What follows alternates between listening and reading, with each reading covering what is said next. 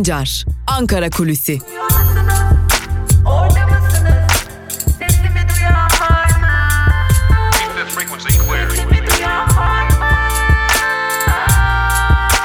Özgürüz Radyo.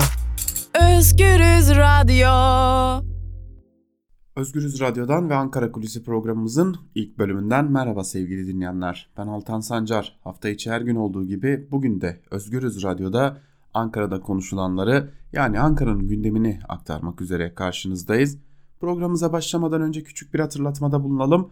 Özgürüz Radyo'nun uygulamaları hem Google Play Store'da hem de App Store'da güncellenmiş haliyle bulunmakta. Uygulamalarımızı indirerek Özgürüz Radyo'nun tüm yayınlarına çok daha hızlı bir şekilde ulaşabilirsiniz. Aynı zamanda uygulamalarımız ile güncel yayın akışlarımıza da Özgürüz Radyo'da gün içerisinde hangi programların sizlerle olacağına da ulaşabilirsiniz. Ve tabii ki kaçırdığınız yayınları tekrar dinleyebilmek için de uygulamamız üzerinden Spotify'da bulunan tüm yayınlarımızın tekrarlarına ulaşabilir. Böylelikle Özgürüz Radyo'da kaçırdığınız yayınları da tekrar dinleyebilirsiniz diyelim. Yapmanız gereken şey çok basit. Yalnızca 30 saniyenizi ayırarak eğer Android kullanıyorsanız Google Play Store'a, Apple marka telefonları kullanıyorsanız da App Store'a girerek buradan uygulamalarımızı indirmeniz olacaktır. Peki bugün Ankara'da neler bekliyor bizi? Elbette ki gözümüz kulağımız Türkiye Büyük Millet Meclisi'nde olacak. Zira Cumhurbaşkanlığınca hazırlanan Türkiye Cumhuriyeti bütçesi Türkiye Büyük Millet Meclisi'nde görüşülmeye başlandı dün ve siyasi parti genel başkanları HDP'nin eş genel başkanları Türkiye Büyük Millet Meclisi Genel Kurulu'nda söz alarak konuya ilişkin değerlendirmelerde bulundular. Görüşmeler bugün de Türkiye Büyük Millet Meclisi'nde devam edecek. Bugün itibariyle Meclis Genel Kurulu'nda Meclis, Anayasa Mahkemesi, Kültür ve Turizm Bakanlığı ile Sayıştay'ın 2020 bütçelerinin görüşülmesi bekleniyor. Tabi burada küçük bir hatırlatmada bulunalım. Bütçe görüşmeleri nedeniyle aslında AKP döneminde sıkça başvurulan yöntemlerden birine yine başvuruldu ve meclis bütçe görüşmeleri boyunca ziyaretçilere kapatıldı. Buna gerekçe olarak da meclisin rutin çalışma düzeninin bozulmaması gösterildi. Öte yandan bugün Hazine ve Maliye Bakanlığı'nca 6 ay vadeli bono ve 7 yıl vadeli değişken faizli tahvil ihaleleri düzenlenecek. TÜİK ise 2008 yılı kültür ekonomisi verilerini kamu ile paylaşacak sevgili dinleyenler. Peki gelelim Ankara'nın gündeminde neler var onları aktaralım. Başlarken küçük bir hatırlatmada bulunalım, küçük bir bilgi verelim. Dün akşam saatlerinde Sözcü gazetesinde Selahattin Demirtaş hastaneye kaldırıldı şeklinde bir haber yer almıştı. Bu haber doğruyu yansıtmıyor sevgili dinleyenler. Hem HDP'li kaynaklardan hem de Selahattin Demirtaş'ın avukatlarından aldığımız bilgiye göre rutin bir kontrol ve daha önceden alınan bir randevu gereği tetkiklerin yapılması için Selahattin Demirtaş hastaneye götürüldü. Tetkikler gerçekleştirildikten sonra da tekrar cezaevine götürüldü. Selahattin Demirtaş'ın durumunda büyük bir değişiklik bulunmuyor ancak elbette ki Selahattin Demirtaş'ın sağlık durumunun önceki zamanlara göre kötü olduğunu ve göğsündeki sıkışma yine nefes darlığının da devam ettiğini aktaralım. Peki Ankara'da başka neler konuşuluyor? Ankara'da Mustafa Kemal Mahallesi konuşuluyor sevgili dinleyenler. Neden bir mahalle Ankara'da konuşuluyor diye soracak olursanız çok dikkat çeken bir sebepten dolayı dün de söylemiştik. Davutoğlu'nun artık bu hafta içerisinde yani yaklaşık 7 gün içerisinde partisinin ilan edilmesini bekliyoruz. Tabi dikkat çeken bir gelişme var. Ahmet Davutoğlu'nun partisini Ankara'da son dönemde sıkça duyulan Mustafa Kemal Mahallesi'ndeki genel merkezinden yöneteceği belirtiliyor. Mustafa Kemal Mahallesi Ankara'da Çankaya Belediyesi sınırlarında yer alan bir belediye, bir mahalle ve bu mahallede tutulan bir dört katlı binada Ahmet Davutoğlu'nun kuracağı partinin genel merkezinin bulunacağı belirtiliyor. Mustafa Kemal Mahallesi'ne dikkat çekici kılan bir diğer nokta ise daha önce de iktidarın ortağı Milliyetçi Hareket Partisi'nden kopan İyi Partililerin kurduğu parti yani İyi Parti'nin de genel merkezinin Mustafa Kemal Mahallesi'nde yer alıyor olması bu konuda ayrıca dikkat çeken bir diğer husus sevgili dinleyenler. Öyle görünüyor ki siyasette kopanların adresi Mustafa Kemal Mahallesi olmaya devam ediyor Ankara'da. Önümüzdeki zaman dilimlerinde de Ankara'nın Mustafa Kemal Mahallesi'ni konuşmaya ve buradan yükselecek yeni siyasi trendleri takip etmeye devam edeceğiz gibi görünüyor. Yeni partilerin adresi Mustafa Kemal Mahallesi olmuş durumda. Tabi şimdi dün yansıyan anket sonuçları vardı. Cumhurbaşkanı Erdoğan'ın masasına da giden o anket sonuçları dikkat çekiyordu. Zira Türkiye'de kararsızların oranı neredeyse ikinci büyük parti haline gelmişti. Türkiye'de zaten 31 Mart yerel seçimlerinin ardından kararsızlar ya da oy kullanmayacağım diyenlerin oranında ciddi bir artış olduğu söz konusuydu. Tabi muhalefette aslında seçim dönemlerinde tabanı konsolide etme ve sandığa götürme noktasında ciddi bir hareketlilik oluyordu. Peki geldiğimiz noktada nereden çıktı bu kararsızlar diye soracak olursanız kararsızların büyük bölümünün Adalet ve Kalkınma Partisi içerisinden doğduğuna işaret etmek gerekiyor. Aslında dün açıklanan o anket sonuçları Abdülkadir Selvi aracılığıyla aslında bir yerde kamuoyuna duyurulan o anket sonuçları Ankara'da erken genel seçim anketleri olarak da değerlendirildi. Zira AKP'den kopuşlar ile birlikte tabanının kararsız hale gelmeye başladığına önemli bir işaretti. Tabi bir diğer önemli işarette bu kararsızların savrulmaya da yani yeni partilere de açık hale geldiğini gösteriyordu. Peki bu anket sonuçları nasıl yorumlandı siyasi partilerde? AKP'den görüştüğümüz kaynaklar aslında AKP'nin erken gelen seçime çok da uzak bakmadığını hatta özellikle Cumhurbaşkanı Erdoğan'ın yeniden aday olabilmesi için bir formül üzerinde durulduğunu ve bu bu formülün geliştirilmesiyle birlikte AKP'nin erken genel seçimden kaçınmayacağına dair önemli emareler olduğu belirtiliyor AKP kulislerinde. Bu dikkat çeken bir konu zira Halkların Demokratik Partisi ve İyi Parti erken genel seçim çağrısını zaten yapmışlardı. 31 Mart'tan bu yana bu çağrıyı tartışıyoruz. Buna ek olarak Cumhuriyet Halk Partisi biz erken genel seçim çağrısı yapmıyoruz ama eğer erken genel seçim çağrısı da yapılırsa ve önümüze bir seçim gelirse bundan da kaçınmayız diyordu. Ve tabii ki kilit nokta Milliyetçi Hareket Partisi ve AKP'ye geliyordu. Milliyetçi Hareket Partisi lideri Devlet Bahçeli 31 Mart ardından bir seçime ihtiyaç yoktur açıklaması yaptı ve erken genel seçim çağrısına dahi yer vermedi açıklamasında. Ancak gelinen noktada öyle görünüyor ki iktidar ve onun ortağı Milliyetçi, Milliyetçi Hareket Partisi Türkiye'yi adım adım erken genel seçime sürükleyecek o formül üzerinde çalışmaya başladılar. Artık Türkiye'nin seçim satımı haline adım adım girdiğini söylemek çok da iddialı olmayacaktır. Zira her zaman Ankara Kulisi programında tekrarladığımız o cümleyi tekrarlayalım ve ilk bölümü burada kapatalım. Türkiye'de erken genel seçim çağrısı ok gibidir. Yaydan bir kere çıktı mı bir daha geri dönüşü mümkün değildir ve Türkiye'de erken genel seçim çağrısı ağızlardan bir kere çıktı. Artık Türkiye'nin eğer bir aksilik olmazsa zamanında bir seçime gitmesi pek de imkan dahilinde görünmüyor. İlerleyen zaman dilimlerinde Türkiye yeniden bir erken genel seçimle karşı karşıya kalacak diyelim ve Ankara Kulisi'nin ilk bölümünü burada noktalayalım. İkinci bölümde gazete manşetleri ve günün, günün öne çıkan yorumlarıyla karşınızda olmaya devam edeceğiz. Özgürüz Radyo'dan ayrılmayın. Şimdilik küçük bir ara.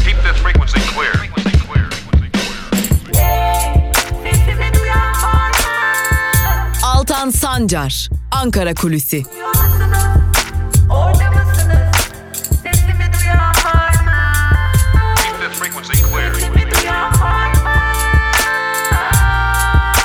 Özgürüz Radyo. Özgürüz Radyo. Ankara Kulisi'nin ikinci bölümüyle tekrar merhaba sevgili dinleyenler. Programımızın ikinci bölümünde gazete manşetleri ve günün öne çıkan yorumlarıyla sizlerle olacağız. İlk olarak gazete manşetleriyle başlayalım. Gazete manşetleri neyse ilk olarak Evrensel Gazetesi ile başlayalım. Evrensel Gazetesi'nin bugünkü manşetinde yolsuzlukta tavan, yoksullukta dip sözleri yer alıyor. Ayrıntılar ise şöyle. Yolsuzluğun en çok arttığı ülke Türkiye. Uluslararası Şeffaflık Örgütü'nün 2018 yılı yolsuzluk endeksine göre 180 ülke arasında 78. sırada yer alıyor. Türkiye son 5 yılda 14 basamak gerileyerek Macaristan'la birlikte en fazla düşüş yaşayan ülke oldu. Tüketici Hakları Federasyonu da ekonomik kararlar kamu yararına değil kişisel yararlar gözetilerek alınmaktadır.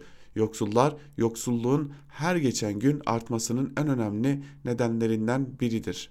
Emek Partisi Dünya Yolsuzluk Günü vesilesiyle yaptığı açıklamada Cumhurbaşkanı Erdoğan ve eski Başbakan Davutoğlu arasında süren dolandırıcılık tartışmalarına işaret ederek ne tür bir yağma, talan ve nüfus istismarı içerisinde oldukları bugün çok daha iyi görülüyor dedi.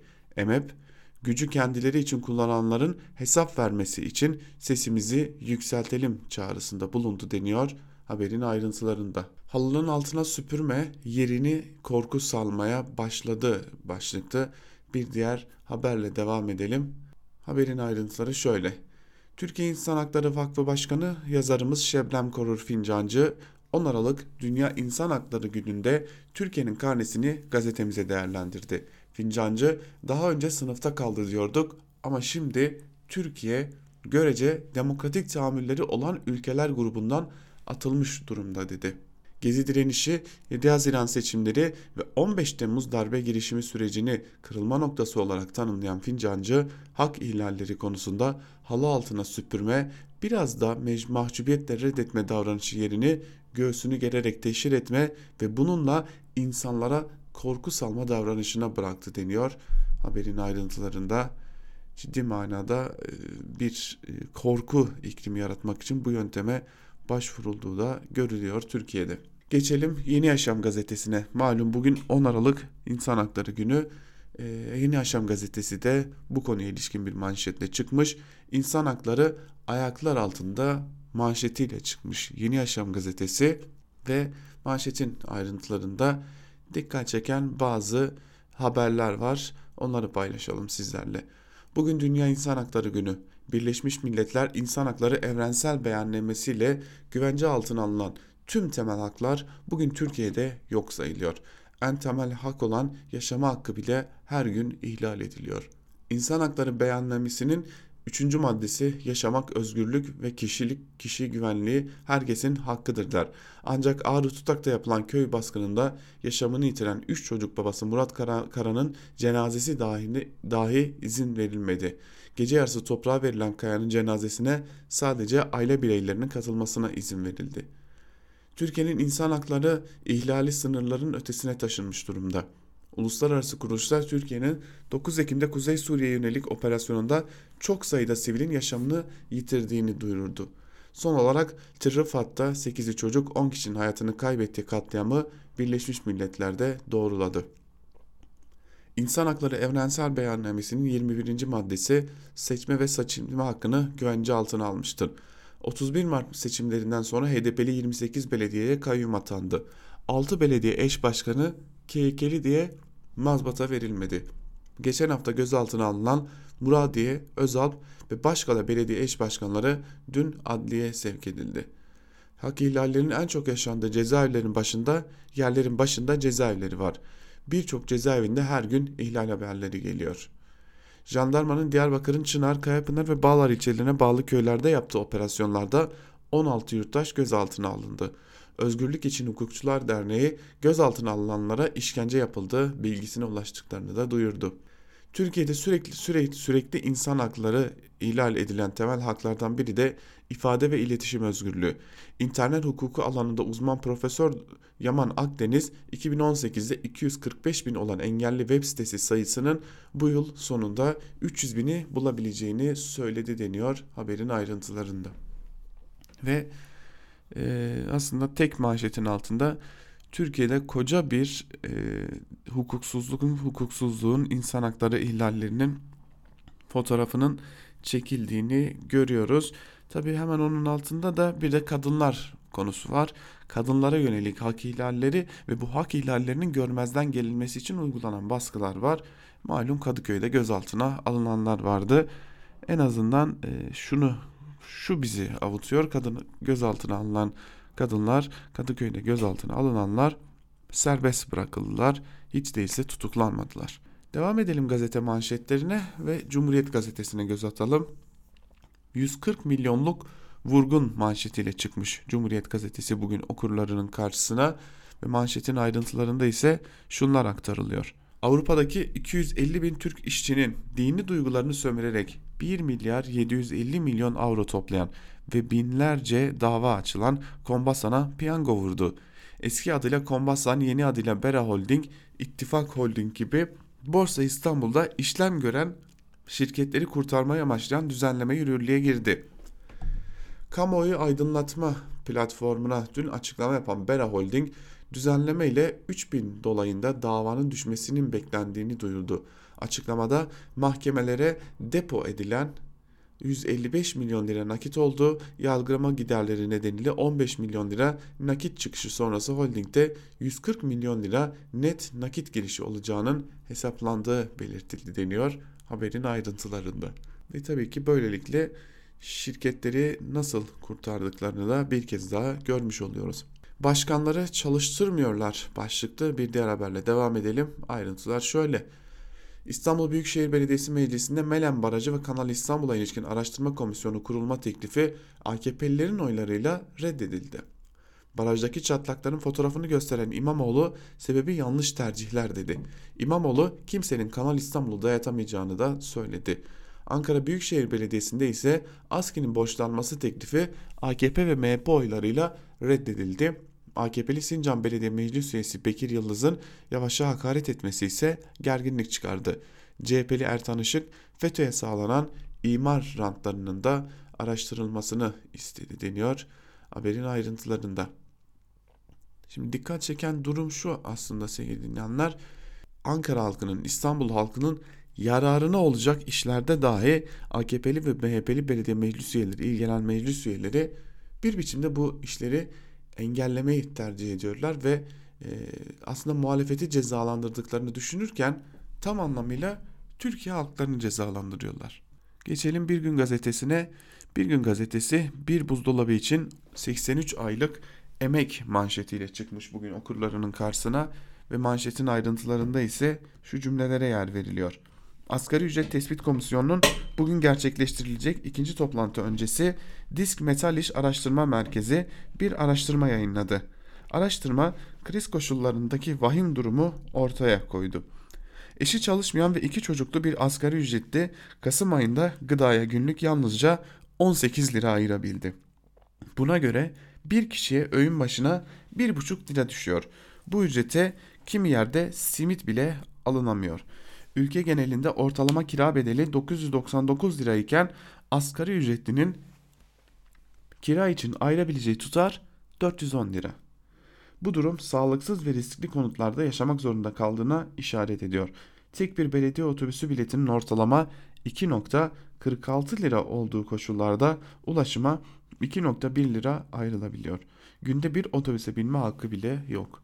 Asgari ücretlinin beyaz eşya için bir ayda ayırabildiği bütçe 37 lira iken bir buzdolabı için 83 ay çalışması gerekiyor denmiş. Haberin ayrıntılarında gel de yaşa bu ülkede asgari ücretle. Taşınmazı taşımışlar. Başlıkta bir diğer haberle devam edelim. Ayrıntılar şöyle. Tekel'e ait kıymetli arazilerin eski başbakan Ahmet Davutoğlu'nun kurucusu olduğu şehir üniversitesine devrine ilişkin AKP içindeki tartışma sürüyor. Sayıştay'ın denetim raporları ise uzun yıllardır bunun benzeri sayısız örnek içeriyor. Taşınmazların kayıt altına alınmaması, kayıtlara kayıtlarla örtüşmemesi, inşaat bedeli olarak yeşil alan teklif edilmesi sadece birkaçı.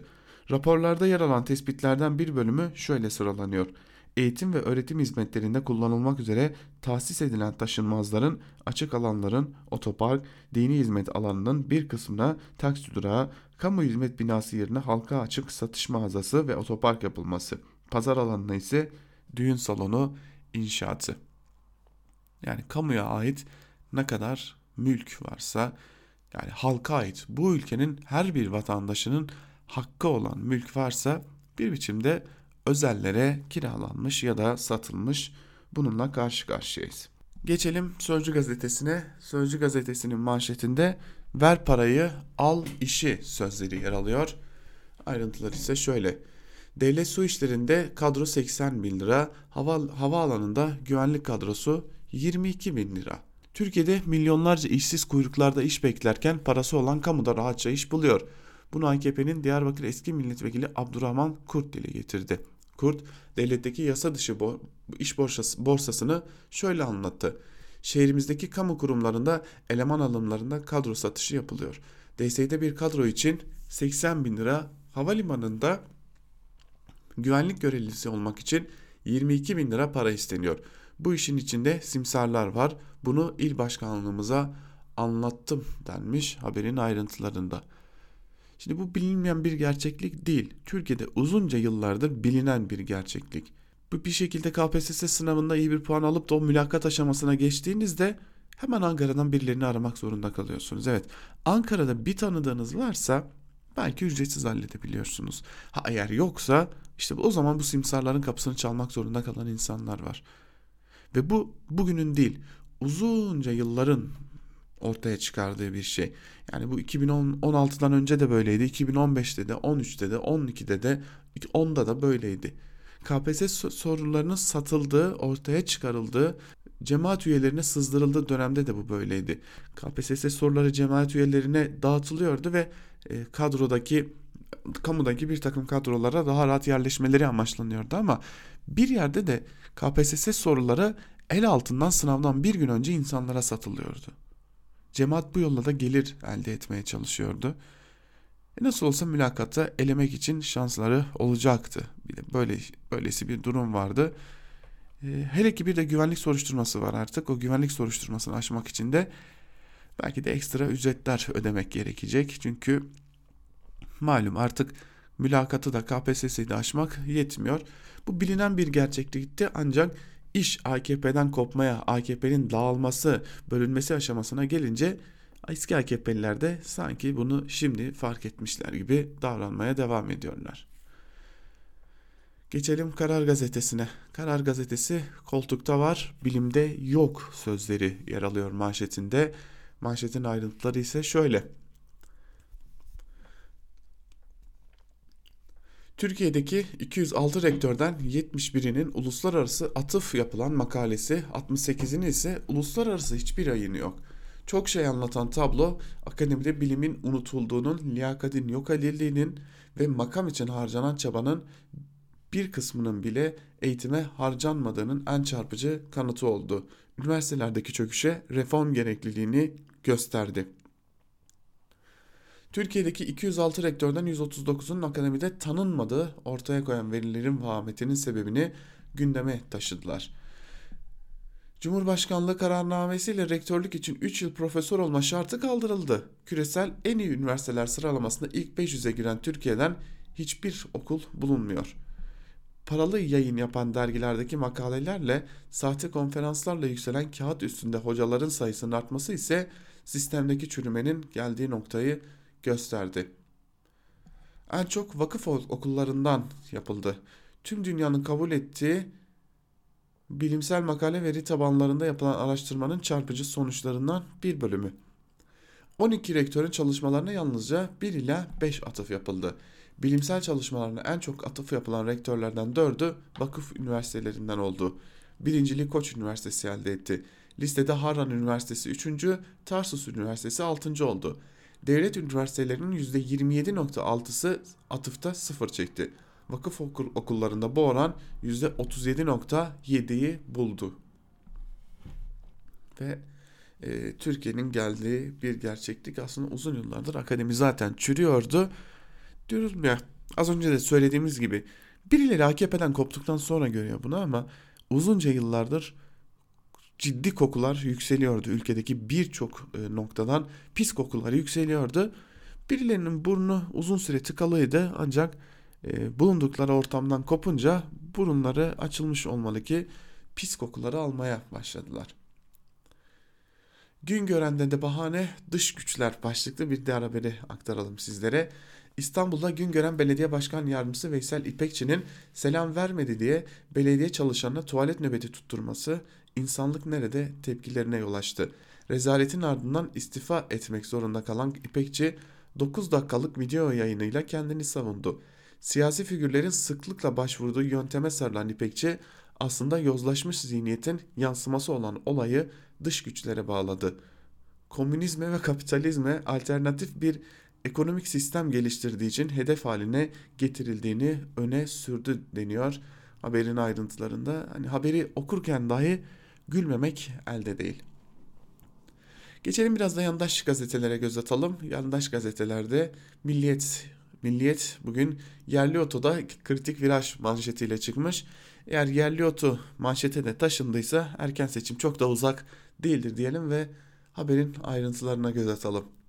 Türkiye'nin otomobil projesi ortak girişim grubunun 2017'de başlattığı yerli otomobil çalış çalışmasında en kritik viraja gelindi.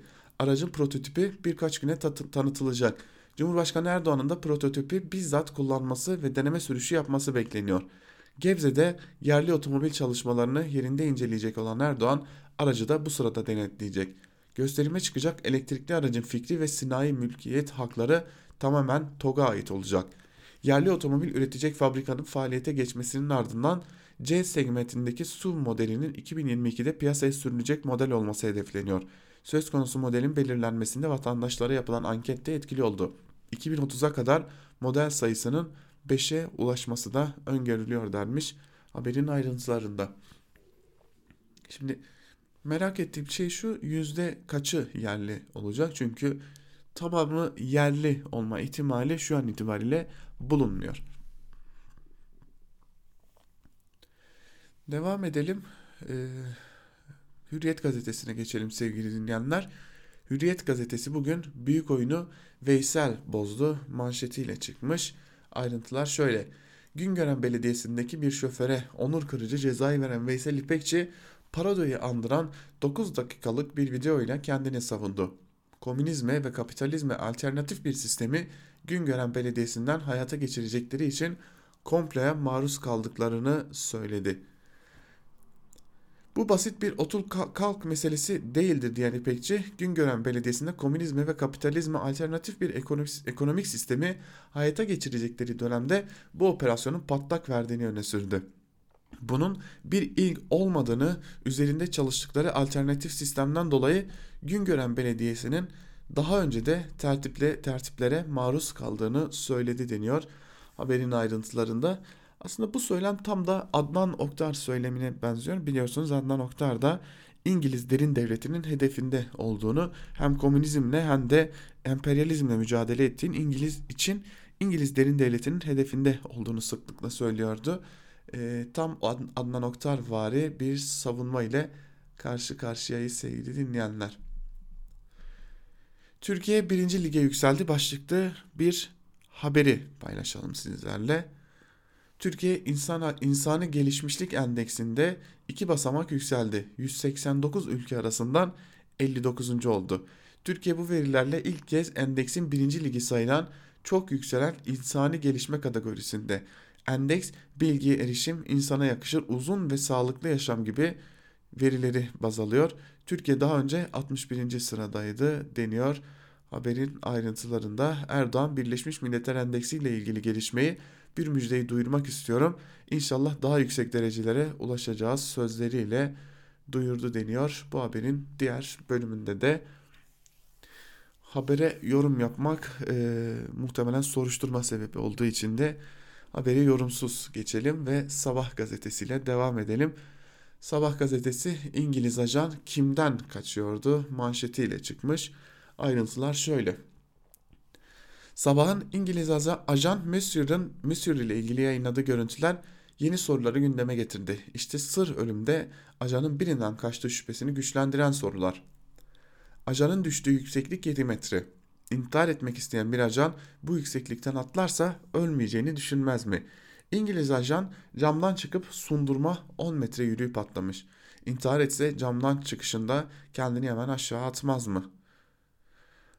Ajanın karşısındaki bedestenin duvarına çarpması birinden kaçmak için bedestenin çatısına atlamaya çalıştığını mı gösteriyor? Eşi uyku hapı aldı yattı diyor. Ama ajanın eve geldiği kıyafetlerini, kemerlerini hatta kol saatini bile çıkarmamış olması otururken eve gelen birinden kaçtığına mı delalet şeklinde aktarılıyor haberin ayrıntılarında. Şimdi meclisteki bütçenin adı halka hizmet bütçesi olmuş.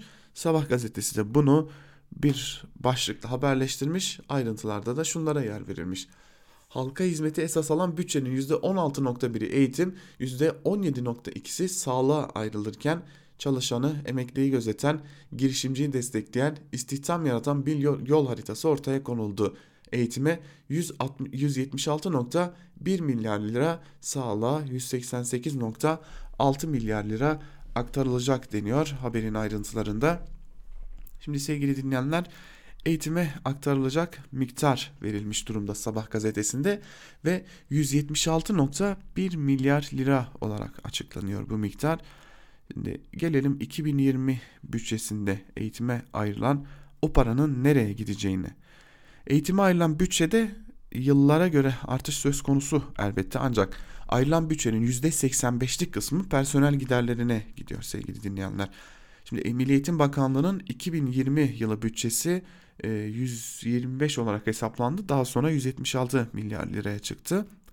Genel bütçe oranı %16.1 olarak hesaplanıyor ve e, aslında OECD ülkelerine göre gayri safi yurt içi hasılaya oranı %6 oranında gerçekleşmesi gerekirken Türkiye'de 2019 yılında %2.6 olarak gerçekleşiyor eğitime harcanan para sevgili dinleyenler ve işin daha ilginç ve daha acı bir noktası var ki e, bu eğitime harcanan bu meblağın büyük bir bölümü, çok ciddi bir bölümü Milli Eğitim Bakanlığı'nda çalışan personelin giderlerine harcanıyor. Yani Sabah gazetesinin e, aktardığı gibi eğitim için harcanmıyor.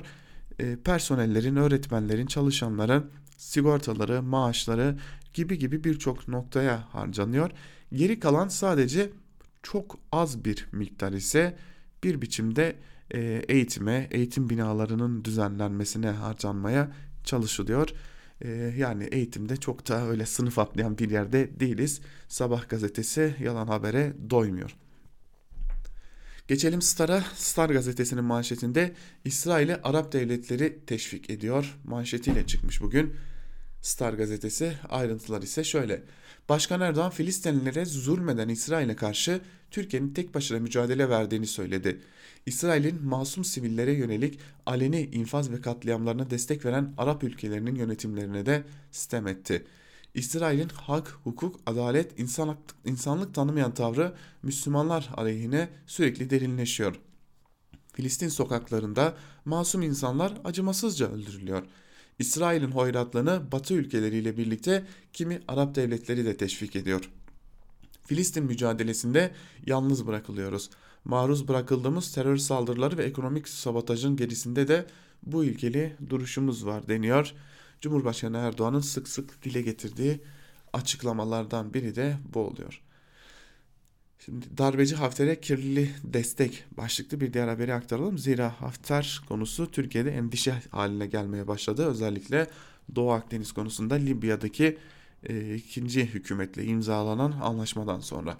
Ankara'nın Libya'nın meşru hükümetiyle anlaşma imzalayarak Akdeniz'de oyunu bozması Türkiye düşmanlarını darbeci General Hafter'in etrafında birleştirdi. Libya ile Türkiye'nin 27 Kasım'da imzaladığı Doğu Akdeniz'de deniz yetki alanlarını anlaşması dengeleri değiştirdi.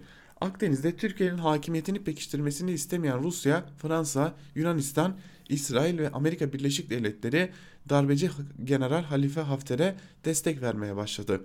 Terör devleti İsrail Hafter'in silahlı çetelerini katliam konusunda eğitiyor denmiş haberin ayrıntılarında.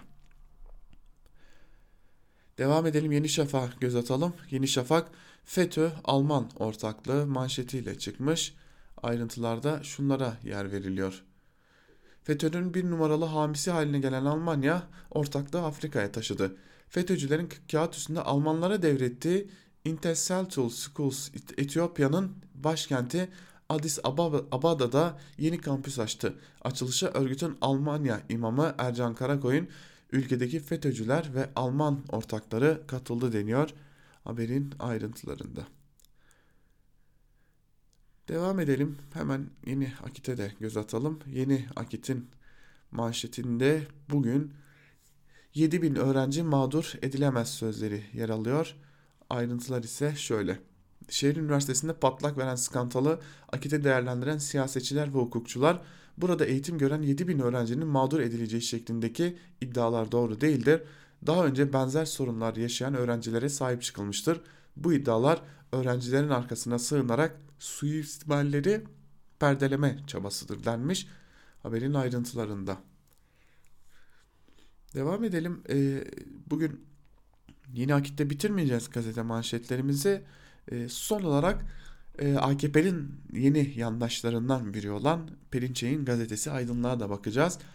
Ee, Perinçek'in gazetesi Aydınlığın manşetinde suç dosyası kabarık sözü yer alıyor. Hemen manşetin altında kocaman bir Davutoğlu fotoğrafı var ve Başbakanlığı döneminde kurduğu şehir üniversitesine 2,5 milyar liralık arazi hibe eden Ahmet Davutoğlu'nun Türkiye'ye verdiği zarar daha büyük. İşte ABD'nin yayın organlarında Ankara'daki adamımız diye bahsedilen Davutoğlu'nun kabarık sicili, Rus uçağının düşürülmesi, açılım destekçisi, FETÖ'nün dış işlerini üstlenmesi, Suriye'ye düşmanlık, Mısır'la ilişkilerin bozulması, Erdoğan operasyon, Ergenekon'da ısrar, e, Kek Mesut, Libya'nın yıkımı, Peşmerge'ye yol vermek, PYD liderini Ankara'da ağırlamak gibi. Yani aslında e, AKP'nin kendi politikalarını uygulamak e, Davutoğlu'nun suçu olmuş diyelim ve gazete manşetini burada noktalayalım sevgili dinleyenler. Artık telaş ne durumdaysa Ahmet Davutoğlu'nu e, AKP'nin karşısında duran eskiden şimdi ise AKP'nin yanında yer alan Perinçek gibi isimler de hedef alıyor.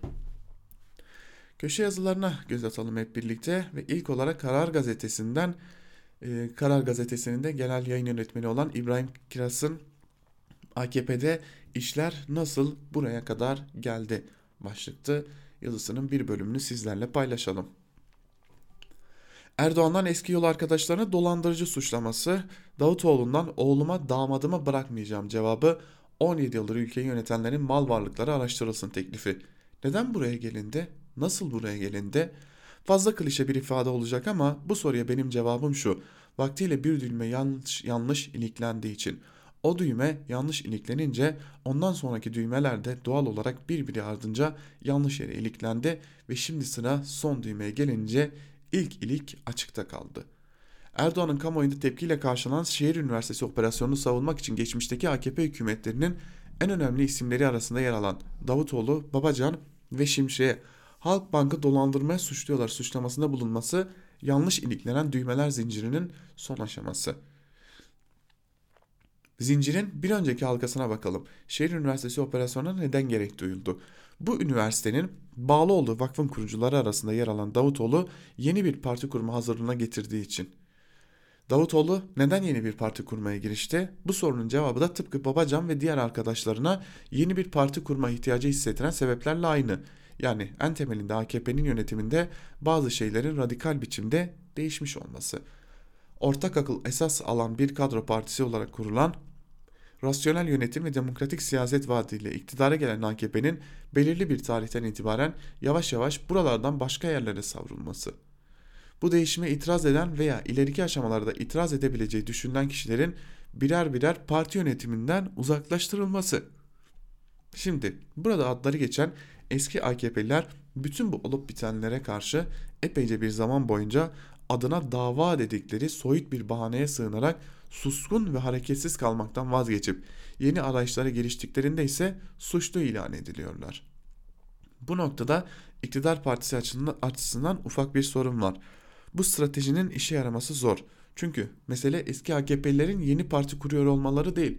Mesele, mesele AKP'nin millet nezdindeki yerinin hızla irtifa kaybediyor olması. AKP yeniden milletin veya hiç değilse küskün seçmenin gönlüne girmek için çaba göstermek yerine rakiplerini gözden düşürmek için uğraşıyor. İmamoğlu'nu yavaş yıpratarak İstanbul'u Ankara'yı geri alabileceğini zannediyor. Bunun yerine halkı kendisinin İstanbul'u ve Ankara'yı daha iyi yönetebileceğini ikna etmeyi düşünmüyor. 23 Haziran'da bu strateji duvara tosladığı halde kendisine faydalan çok zarar getiren bu yanlış stratejiyi mevcut rakiplerinden sonra şimdi de potansiyel rakiplere karşı kullanmaya başlamak iyi bir fikir olmasa gerek diyor yazısının bir bölümünde İbrahim Kiraz. Devam edelim bu konuya ilişkin benzer bir yazıya yazıyla ve yeni partiler yola çıkıyor başlıklı. bir diğer yazıyı paylaşalım sizlerle. Abdülkadir Selvi'nin yazısı Hürriyet gazetesinden ve yazısının bir bölümünde şunlar aktarılıyor. Şehir Üniversitesi üzerinden Cumhurbaşkanı Erdoğan'ın hedef aldığı Abdullah Gül, Ali Babacan ve Ahmet Davutoğlu cephesinde hafta sonu başka bir gelişme daha yaşandı. Davutoğlu'nun partisinin ismi ve amblemi belirlendi, kuruluş tarihi tespit edildi. Bizim parti ve bir parti isimleri tercih edilmemiş. Bir isim üzerinde karar kılınmış ama dün itibariyle o ismin tesciliyle ilgili yasal prosedür sonuçlanmadığı için açıklamadılar. Daha önce belirlenen çınar yaprağı yerine yeni bir yeni parti ismi ve yeni logo tercih edilmiş. Partinin kuruluş tarihi de belirlenmiş. 13 Aralık Cuma günü kuruluş dilekçesini İçişleri Bakanlığı'na vermeyi planlıyorlar. Yetişmezse 16 Aralık Pazartesi günü partilerini kuracaklar. Partinin kuruluş dilekçesini vermek üzere Davutoğlu'nun İçişleri Bakanlığı'na gitmesi düşünülmüyor. 130 kişiden oluşacak kurucular kurulunda 25 genç, 25 kadının yer alması kararlaştırılmış. Partinin tüzük ve programı ise hazır. Seçim barajının kaldırılmasını, dar bölge ya da daraltılmış bölge seçim sistemine geçilmesini tercihli sistemi savunuyorlar. Başkanlık sistemine karşı çıkıyorlar. Pür parlamenter sistemi öneriyorlar. Ali Babacan cephesinde ise 300 kişiden oluşan 24 ayrı çalışma grubu kurulmuş. Hafta sonu itibariyle çalışmalarını tamamladılar. Yetişebilirse ay sonuna kadar partiyi kurmaya çalışıyorlar. Babacan'ın partisinde bir üst kurul var. Hafta sonu İstanbul'da üst kurul toplantısı var. İlk kez parti ismi ve logo orada tartışmaya açıldı. Bir de Cumhurbaşkanı Erdoğan ile Davutoğlu arasında patlak veren şehir üniversitesi konusunu ele aldılar. Bu kavgaya girmeme ve konuşmama kararı aldılar deniyor yazısının bir bölümünde Abdülkadir Selvi'nin. Ancak e, Selvi'nin yazısında bir küçük itiraza ihtiyaç var. E, Abdülkadir Selvi çınar yaprağından vazgeçildiğini söylüyor. Oysa Davutoğlu kurucu heyeti hiçbir zaman bu çınar yaprağını e, tartışmadı. Son aşamaya gelene kadar da burada bu parti amblemine ilişkin bir karar vermediler. Aslında Abdülkadir Selvi muhtemelen yanlış bir kulis aldı. Bunu paylaştı. Şimdi de e, Davutoğlu ekibi vazgeçmiş gibi göstererek yanlışlık bende değil demeye çalışıyor. Bu da çok ahlaki bir tutum değil. Şimdi bir tartışma daha var. E, mal varlığı komisyonu kurulsun kurulmasın tartışması vardı. Muharrem Sarıkaya Habertürk'ten AKP Mal Varlığı Komisyonu'na soğuk başlıklı bir yazı kalemi alarak bu duruma ilişkin son gelişmeleri aktarmış. Yazının bir bölümü şöyle. Şehir Üniversitesi kapsamında başlayan tartışma Türkiye Büyük Millet Meclisi'nde Mal Varlığı Araştırma Komisyonu kurulması restine dönüşünce ilk destek muhalefetten geldi. CHP lideri Kemal Kılıçdaroğlu Mal Varlığı Araştırma Komisyonu kurulması halinde destekleyeceklerini belirtirken İyi Parti'den de benzer bir açıklama geldi. HDP de kurulursa destekleyeceğini bildirdi. Muhalefet konunun sadece bu yönüyle değil benzer şekilde kamu arazilerinin başka hangi vakıflara veya üniversitelere verildiğinin de araştırılması için aynı görüşteler. Cumhur İttifakı'nın ortağı MHP ise bu konuda bir duruş sergileme çabasında değil. Şu an için gelişmeyi izlemeye, izlemeyi uygun görüyor. İttifak meselesi haline getirmekten uzak duruyor. Hatta MYK üyesi İbrahim Çiftçi'nin dün konuyla ilgili olarak Cumhurbaşkanı Erdoğan'a sert eleştiri dolu tweet at mesajı da MHP'liler tarafından doğru bulunmadı. Kuliste bazı milletvekillerinin tepkisine yol açtı. Muhalefet partilerinin tutumu böyleyken iktidar kulisindeki durum biraz daha farklıydı. Önceki meselenin Öncelikle meselenin böyle bir şekilde gündeme gelmiş olmasından AKP'de yönetim erkinde bulunanlar da rahatsız. Nedeni de konunun üniversite üzerinden başlayıp farklı bir yöne gitmiş olması. Durumu en iyi özetleyen de adının yazılmasını isteme için burada vermediğim bir AKP'linin etkili isminin şu sözü. Yeni kurduğu partisinin tabelasını tam asacağı sıra Cumhurbaşkanı tarafından Davutoğlu'nun muhatap alınması ve tartışmaya çekilmesi oraya kazandırır, bize değil. O nedenle üniversite üzerinden yürütülen bu tartışmayı bir an önce kapatmalıyız çünkü yöntemi yanlış. Muhalefetin mal varlığı araştırma komisyonu kurulması konusuna bastırması halinde nasıl bir tutum takınacaklarını sorduğumda ise verdiği yanıt netti. Böyle bir komisyon kurulmasını uygun görmüyoruz. Çünkü bir sonuç getirici yönü yok deniyor. Yazının bir bölümünde aslında sonuç getirici yönü olunmasından korkuluyor. Devam edelim bir diğer yazıya geçelim sevgili dinleyenler. Ee, yeni akitte aslında yeni akit zihniyetini anlatan bir yazı kaleme alınmış. Bugün yani bir ülkede Türkiye'de e, çocuk evliliklerinin yasak olduğu Türkiye'de bu tarz bir yazının kaleme alınmış olması e, çok değil bundan 10 yıl önce 15 yıl önce suç olarak nitelendirilebilirdi. Ali Karahasanoğlu Yeni Akit'ten hukukçuya bak 15 yaşındaki çocuğun flörtü suç değil evliliği suç başlıklı bir yazı kalemi almış ve yazının bir bölümü şöyle. AKP'nin ilk yıllarında ceza kanunu sıfırdan yazılırken iş bu profesöre teslim edilmişti. Adem Sözer. O zaman da bu kafada mıydı yoksa sonradan mı kafası değişti bilmiyorum. Mimarı olduğu 2004 tarihli ceza kanununda da sorunlu birçok madde var ama o profesörün şimdi geldiği nokta tam tüy, dik, tüy dikilecek cinsten. Konu erken ev, yaşta evlilik yapan gençlerin bir seferliğine cezalarının ertelenmesi. Evet evet sadece bir seferliğine ve af değil erteleme tek amaç var. Şu olmuş bu olmuş kanunu anlatamamışsınız. Gençler öğrenmemiş. Sonuçta 15 yaşından küçük biriyle bir dini nikah yapılmış. Kesinlikle tecavüz söz konusu değil. Kesinlikle ailenin bilmediği bir birliktelikten bahsetmiyoruz. Kesinlikle kızın rızası olmayan bir zorlamalı birliktelikten bahsetmiyoruz. 18 yaşındaki gençler nasıl örf ve adetlere göre evlenmişlerse bunlar da her şey aynı. Kız istemeden başlayın söz, nişan, düğüne kadar her şey aynı. Tek eksik kanundaki düzenleme gereği yaş küçük olduğu için resmi nikah yapılamamış olması. Yani birilerinin öyle göstermek istediği gibi bir çırpı bir kızı kaçırıp bir sessiz mekanda bıçak tehdidiyle tabanca tehdidiyle hızına geçilmesi kesinlikle söz konusu değil. Onların Allah belasını versin. Değil cezalarını ertelemek, değil cezalarını gözden geçirmek mevcut kanundaki cezadan daha fazlasını versinler. İtiraz eden Allah'ından bulsun. Ama birliktelikler yaşanmışlar, şu an evliler. Birçoğunun çocukları var. Evlilik kurumunu bozmamaları şartıyla yetişkin tarafın aldığı cezanın ertelenmesine itiraz edenlere bir de evlilik ilişkisiyle çoluk çocuk sahibi olmuş babaya tecavüzcü sıfatı yükleyenlere ne diyelim diyor Ali Kara Hasanoğlu yazısının bir bölümünde. Tabi biz de o zaman soralım 15 yaşındaki bir çocuğun evlendirilmesi başlı başına bir e, tecavüzdür. Zira 15 yaşındaki bir kız çocuğunun muhtemelen ki cinsel birliktelikten anlayabileceği çok fazla bir şey yoktur. E, ve tamamen belki de oyun olarak algılayabileceği bir durumla karşı karşıyayken 15-16 yaşındaki bir kızla birlikte olmaya kalkışmak bu ülkenin yasalarına göre suçtur. Biz size ne diyelim demek kalıyor geriye. Şimdi bugün malum insan hakları günü ve Türkiye'de insan hakları konusunda önemli bir isim Rıza Türmen T24'ten Türkiye'de insan hakları gününü kutlamak başlıklı bir yazı kalemi almış ve yazısının bir bölümünde şunları kaydediyor. Türkiye'nin insan hakları karnesine baktığımızda şu sorunlu alanları görüyoruz. İfade özgürlüğü. Türkiye'de ifade özgürlüğünün sürekli olarak ihlal edilmesine yol açan hem yasalar hem uygulama Türk Ceza Kanunu'nda Cumhurbaşkanı hakaret suçu gibi başka ülkelerde ceza yasalarından çıkarılan bir suç var. Ahmet Necdet Sezer'in bütün Cumhurbaşkanlığı döneminde bu suçu işleyen sanık sayısı 163 iken Sayın Erdoğan'ın ilk 3 yıllık Cumhurbaşkanlığı döneminde bu sayı 12.173'e çıkmış. Artış %130 artış %1335 şeklinde. Toplantı özgürlüğü bütün dünyada yapılan kadına karşı şiddeti protesto yürüyüşü Türkiye'de yapılamıyor.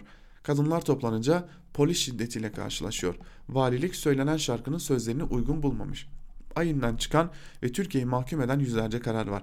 Hepsinin gerekçesi aynı. Şiddet içermeyen barışçı bir yürüyüşe polis müdahale edemez. Ama önce polise müdahale yetisini veren 2911 sayılı yasanın değişmesi gerek. Yargı reformu paketinde böyle bir irade gözükmüyor. Özgürlüklerin sınırlandırılması, Sulh ceza hakimlerinin görevi iktidarın hoşlanmadığı kişileri tutuklamak. Bu karara itiraz eden gene sulh ceza hakimliğine yapılıyor. Yani bir kapalı devre. Tutuklanmanın bir ceza olarak uygulanması, doğru dürüst gerekçe yazılmaması, tutukluğa yapılan itirazın dosya üzerinden incelenmesi, sil silahların eşitliği ilkesine uygun davranılmaması bütün bunlar kişi özgürlüğünü ihlal eden unsurlar. Seçme, seçilme hakkı. Seçilen halkın iradesiyle iş başına gelen neredeyse bütün HDP'li belediye başkanlarının görevden alınarak yerlerine kayyum atanması, bunun yargı kararı olmadan yapılması, demokrasinin asgari koşulu olan seçme seçilme hakkına saygı gösterilmediğinin göstergesi. Türkiye'de insan hakları ihlalleri listesi bundan çok daha uzun. Bu listeye adil yargılanmadan doğan ihlaller o halka alakalarıyla savunma alınmadan, gerekçe gösterilmeden görevinden ihraç edilenlerin doğurduğu ihlaller, suç işleyen kolluk kuvvetlerine devletin uyguladığı ceza, cezasızlıktan kaynaklanan ihlaller ve başkaları eklenebilir. bütün bu ihlallerdeki insan hakları tablosunun iç açıcı olmadığını gösteriyor.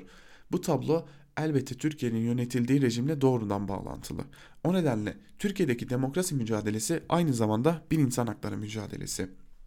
Otoriter bir rejime karşı en büyük direniş insan haklarının uygulanmasını talep etmek ve bu yönde çaba göstermek. İnsan hakları gününüz kutlu olsun diyor Rıza Türmen.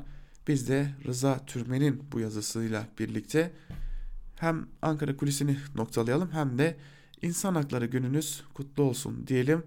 Dileriz e, günde kalmaz, lafta kalmaz. Bir gün Türkiye'de de gerçekten insan haklarına kavuşabiliriz. Daha önemlisi insan onuruna yaraşır şekilde yaşayabiliriz diyerek Ankara Kulisi'ni burada noktalayalım. Tekrar görüşebilmek umuduyla şimdilik hoşçakalın.